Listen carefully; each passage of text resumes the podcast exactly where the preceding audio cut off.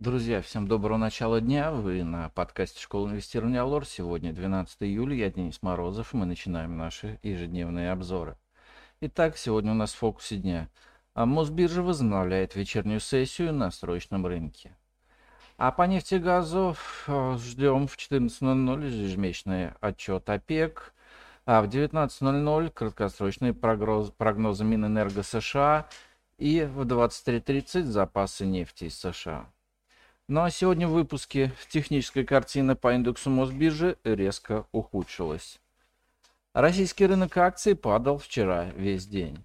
А распродажи накрыли даже Роснефть, которая с утра единственная из высоколиквидных акций торговалась в плюсе и пыталась продолжить закрывать дивидендный гэп. А по итогам дня индекс Мосбиржи потерял 2,7%. А наиболее сильно упали лидеры российского рынка «Газпром» и «Сбер».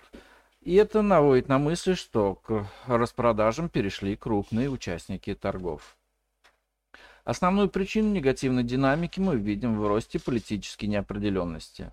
В пятницу намечено внеплановое заседание Госдумы, в этот же день или в субботу соберется и Совет Федерации. А в этих условиях распродажи акций сегодня могут продолжиться. А теперь целью снижения индекса Мосбиржи выступает район 2000 пунктов. Но индикатор вполне может провалиться ниже, переписав минимумы года. Так что инвестиционные покупки пока делать рано. Стоит подождать пятницы и новостей от парламентариев.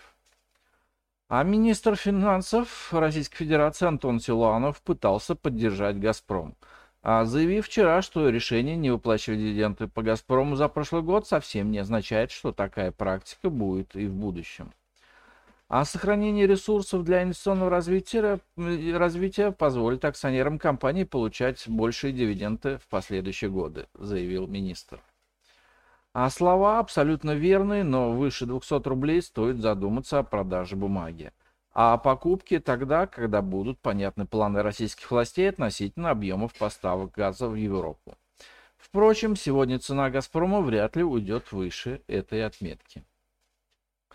А если предположения относительно усиления политических рисков и противостояния России Запад верны, то рост курса рубля выглядит вполне логичным.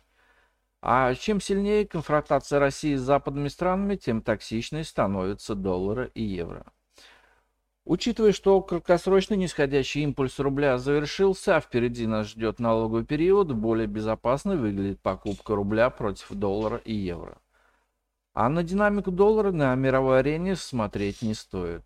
А в районе 50-53 рубля за доллар прибыль по рублю стоит фиксировать. Ну а на сегодня это все. Спасибо, что слушали нас. Всем удачных инвестиций, хорошего продолжения дня и до встречи на нашем подкасте завтра. Пока. Представленная в этом обзоре аналитика не является инвестиционной рекомендацией. Не следует полагаться исключительно содержание обзора в ущерб проведению независимого анализа. Allure Broker не несет ответственность за использование данной информации. Брокерские услуги представляются у Allure Plus на основе лицензии 077 04 827 103 0 выданной ФСФР России.